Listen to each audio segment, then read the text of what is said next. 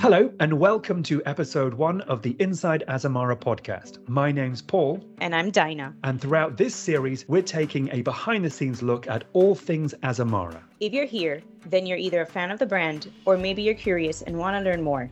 Either way, we're really excited to introduce you to our family, our culture, and maybe even a few sneak peeks at our future.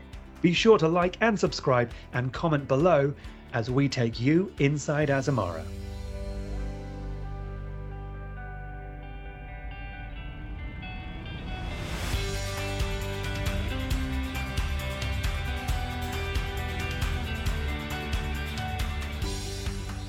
So, Dinah, it's so good to be with you on episode one of Inside Azamara. In today's episode, we're talking to President of Azamara, Carol Cabezas.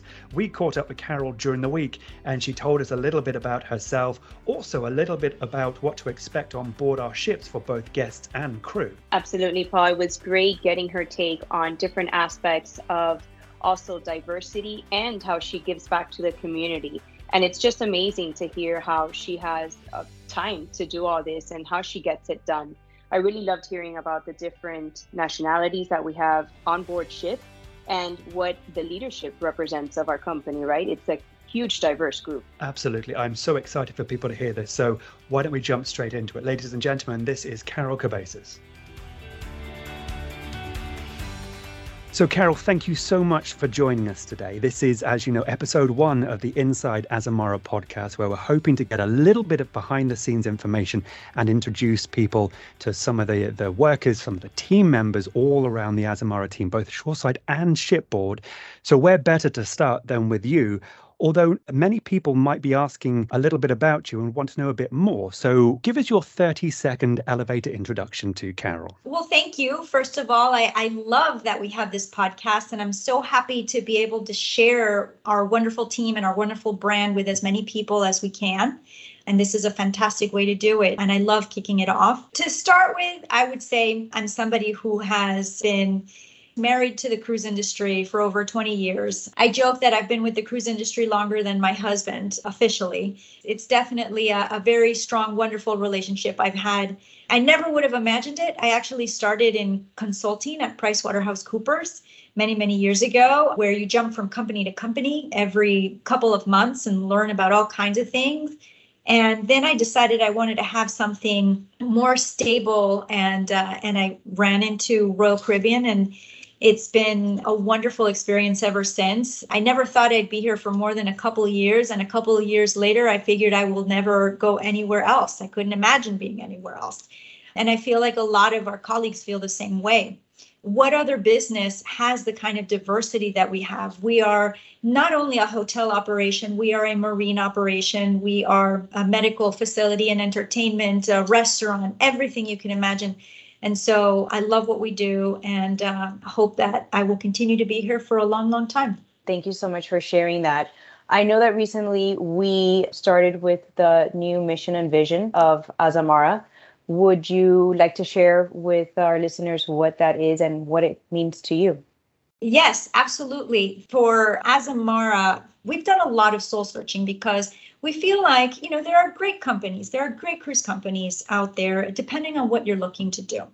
And so when we think about what's better, different, and special about us as a brand, it comes down to time. For me, at least, it's time in ports, right? How much time we spend at the ports, uh, enabling the guests to get super deeply connected with that destination. And it's during day, during night, and statistically speaking, we're the best at it. The number of overnights, the number of late nights, and the great experience that we're offering people by doing that. It's also time servicing our guests because we are able to take the time and give that higher level of service because we have a better crew to guest ratio and they take their time and do it in such a wonderfully friendly way. Um, and that's what makes um, the experience on board special. We always say people find our brand because of our itineraries, but then they keep coming back because of our wonderful crew and how special they made them feel. Can you talk to us a little bit about the whole launch of the rebranding and positioning and what are kind of some of the key topics that accentuate this? We've always, as a brand, felt that our goal was destination immersion. Um, and that has not changed. That's what this brand is about. But how we bring that forward and how we help people really get the most of that destination immersion is is what we're bringing to light within our new brand positioning. And again, here it's about time and how it allows you to gain new perspective. Change the way you see is all about how our guests can take their time, whether day or night, and experience every destination to its fullest. And so we feel that when you are able to do that, you gain new perspective. You learn a whole lot more about the place that you're visiting, the people that you're meeting, the food that you get to taste, the music, the architecture, everything that, that makes a culture special and unique. So, change the way you see brings all of that together. And we do hope that when people get an experience with Azamara, they do come away with greater perspective, new perspective in their lives, and, and they feel better for it you brought up the friendliness of the crew. And as you know, a lot of cruise lines talk about their crew being the best. We genuinely do believe that we have the best crew. How do we go about achieving that on board? I believe we have a lot of empowerment. We have a great relationship between our shoreside team and our shipboard team. And I think at any given time, the shipboard team feels highly empowered to do what they feel is right and so when a team feels confident in in that they're going to be supported in what they decide to do, I think that it follows through in everything that they do with when they engage with each other, when they engage with the guests, they're they're confident, they're comfortable, and you can see that in every interaction. And so it's empowerment, it's it's also a lot of connection you know, just today I was in the middle of doing some things and, and I see uh, Captain Carl texting me a picture of Onward getting painted. And I, I felt like she's finally going to have her beautiful blue dress on. And, and I responded and then he, he called me. So, you know, we chatted and I really enjoy that anybody on board feels that comfortable being able to just reach out and we get a chat. That just adds to I think their confidence and comfort in in doing their jobs and, and being happy about doing their jobs. So much has changed in the last 12 months. We became an independent company, and over more than six months now, we've started to sail after what has been a very challenging period for the cruise industry. What can people expect when they come on board? Let's start with the guests. What would the guests see that is different when they step onto an Azamara ship now? I know that there are a few things that are different, but I'd love to just highlight to some folks that might have been fearful that there would be changes. There is a whole lot that has not changed, and that has been intentional because we feel the Azamara experience has been a great one. And there are so many aspects of it that we felt needed to be conserved in exactly the way it was before. But to your point, Paul, yes, there are several things that we did have the time during this pause to think about and make better. One of the, the things that comes to mind, number one, is the muster drill, which any cruiser knows and hates. And uh, you know you go out there and you have your your life jacket on and maybe it's somewhere where it's hot and you're standing there and you you were about to have a great coffee but you had to put everything down and go and run downstairs. None of that is on our ships now. It's a wonderful experience that starts when you check in and you're escorted up into a venue where you see a, a short video you get all of the pertinent information and then you're escorted to your stateroom where you can leave your things and you start your cruise. And that's it. No more interruption in the middle of your day, no more closed venues, running up and downstairs, being uncomfortable. All of that is gone. And so I love that out of all of this, we've been able to make that a much better experience. Another thing is that we found that the dining experience up in Windows in our former buffet area during dinner is now a la carte. We found that it was something that the guests really enjoyed because they could still have uh, a nice variety the, the way they typically expected in, in their buffet, but they get to be seated. It's a very nice, enjoyable experience. They're bringing everything to you, and it doesn't have to take a long time. You can make it a quick visit if you if you really want to zip in and zip out to go see a show or do something else or you can stay and linger especially if you're in the in the veranda out back and and you want to hang out there with a cocktail so you're more than welcome to do that as well so that's another aspect that has changed and the other thing i would highlight even though it's a temporary change it is different for now which is the AzAmazing Evenings, which have been temporarily converted to a destination celebration. This was one of these differentiating items for our brand. And we thought long and hard what do we do? Because destination immersion cannot be really delivered without some experience like this. And so we created the destination celebration, which will be in place through the end of this European season because the AzAmazing Evenings take over 18 months of venue securing and, and other planning, which was impossible to do in this kind of environment. But we're really looking forward to bringing them back once we begin our winter season. You've talked about the experience for the guests. I'd be really interested to see what your your take on the crew experience is now. We've had some crew members who have been away for quite some time, and maybe there are other crew members who are genuinely intrigued about the Azamara brand and might be considering joining us. What about the crew experience now that we're coming as an independent company? What I thought what might be a little bit different hasn't been as different from what I've been hearing from the crew. Of course, being an independent company, we now outsource the marine management of our vessels. And so, what that means is that we have this company that helps us find wonderful new crew members, and for our existing crew members, help move them, you know, between home and the vessels, and a lot of that other planning aspect in the marine environment.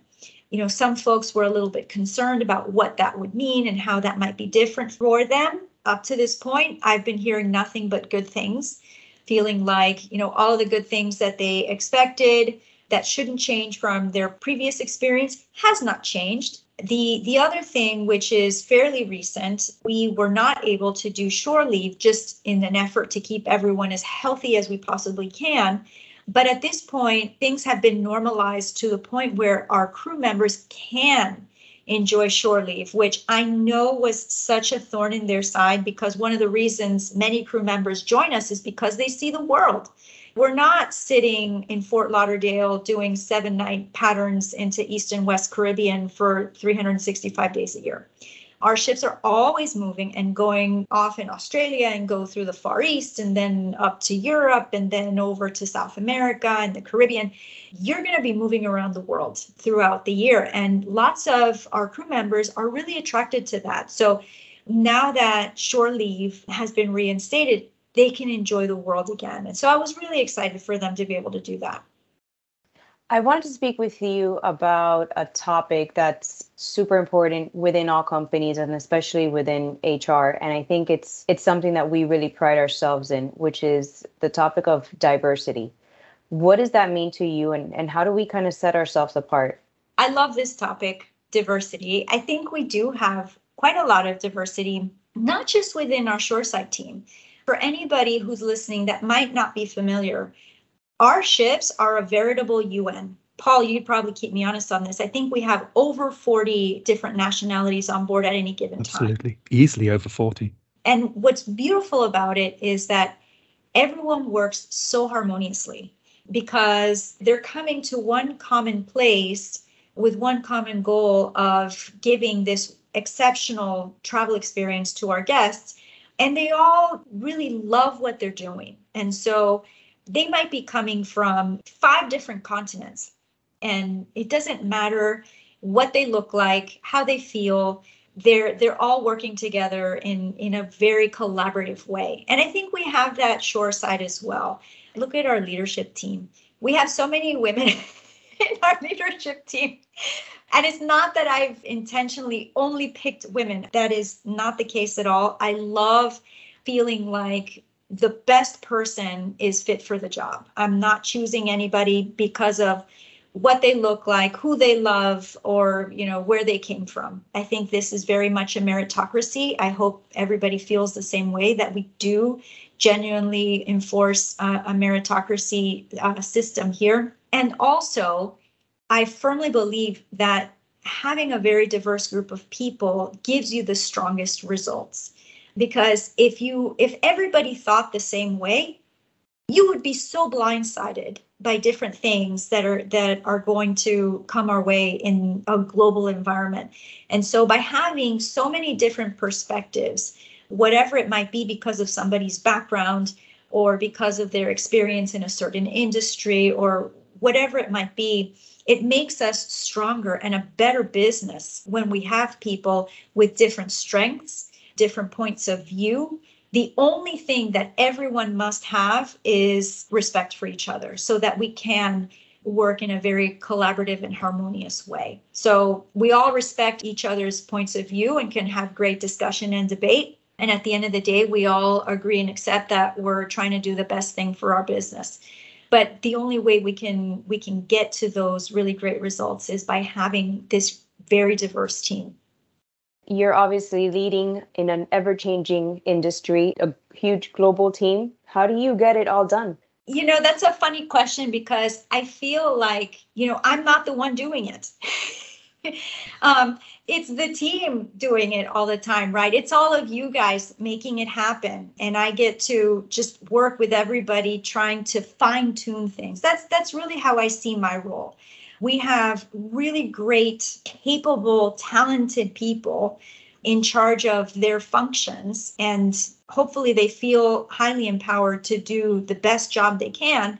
And then I come in to make sure everybody's feeling like they have what they need, they have the support. We adjust course if we need to. And that's how we get it all done. It's not me, it's all of you guys getting it done. I know that you are a huge advocate in giving back to the community. Can you tell us a little bit more about some of that work and why it's important to you? I feel like when you're in a position to be able to give back, it's your responsibility to do so. I've had the privilege to serve on several different great causes over time. I could list so many that were great ones. Right now, I'm focused on an organization that strives to eliminate childhood abuse and neglect. They're called Amigos for Kids, and they're based here in Miami. Who could find fault with helping any aspect of of childhood development. I love seeing the smiles that they give you. Like even when we do Christmas time events, those kids are so happy and they're so appreciative. They give you back more than what you give them. And quite honestly, I've been the recipient of support in my life through all kinds of scholarships and different kinds of supportive organizations that I'm thankful to be able to get the chance to now help them so I strongly encourage everyone to find something that they're passionate about and just do something. Maybe it's a beach cleanup or a 5K benefiting the environment. Whatever it is, it helps build momentum. And I don't think any form of help is too small.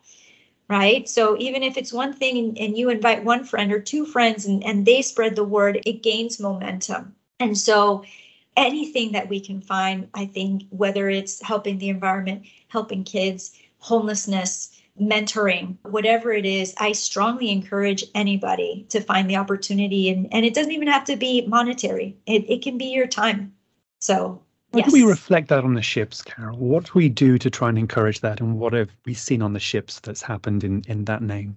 Surprisingly enough, um, a couple years ago, there was one of our ships who was coming into port to to start her Caribbean season. And they had been collecting money all year and they selected they happened to select Amigos for Kids. Nothing to do with me in promoting that particular uh, organization. They selected Amigos and bought a number, I want to say it was maybe 50 bicycles for kids um, to give them for Christmas. And so what I learned is that even on board our ships, the sense of philanthropy is alive and well. And so what they were doing was each chart, each voyage chart that the bridge team would make for each voyage, they would raffle to the guests. And so all of the funds that they collected for that throughout the year, they had put together into this pool of funds for this particular benefit at the end of the year. So I love that our team does something like that. And maybe what we need to do is start a little competition between the four sister ships I'm sure they will be absolutely up for that competition. So we'll drop a, a, link to the Amigos for Kids website in the comments below. I'm going to wrap up a little bit and uh, and throw some fast fire questions at you. These are finish the sentence questions. So finish the sentence. In the next 12 months, the brand will. It will be twice as large as it was when I joined. Now we're going to have to go back and look through the LinkedIn profile to work out when that was. Okay, the next one is for our shipboard crew that are listening. I would like you to know.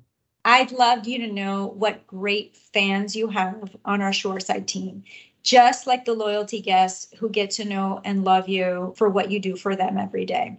Thank you. And on behalf of the guests, for our loyal guests that are listening, what would you like them to know?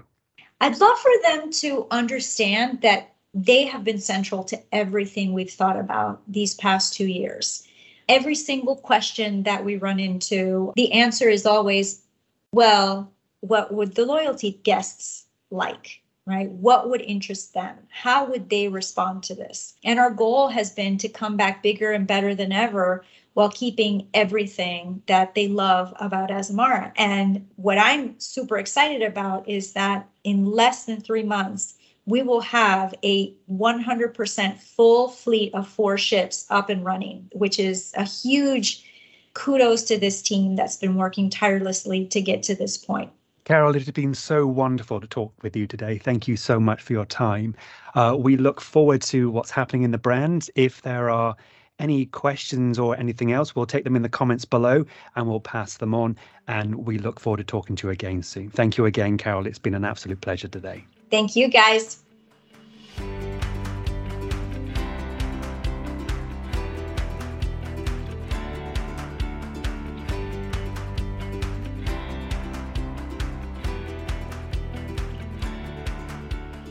Dinah. It was so good to talk to Carol about where she has come from through her career and also what guests and crew can expect on board an Azamara ship. Yes, Paul, and I was really excited to hear about how she gives back to the community. And so, for more information on Amigos for Kids, you can visit their website, amigosforkids.org, and you can learn there about the organization. You can donate or even volunteer. So, Dana, you're really heavily involved in the recruitment of, of our staff around Azamara. Where can people go if they're interested in joining the company? Well, they can definitely visit our careers page, which can be found uh, in azamara.com. If you scroll all the way to the bottom, you can visit our careers page and you'll have plenty of opportunities from either ship or shore to apply and join our amazing team. And if you'd like to know more about the Change the Way You See brand positioning, you can find more information at youtube.com forward slash Azamara Cruises. And you can find more about the company itself at linkedin.com forward slash company forward slash Azamara. Look out for the next episode, which will be coming next month, where we're taking you on board the fourth and newest ship of the fleet, the Azamara Onwards, and we talk to more people as we take you inside Azamara.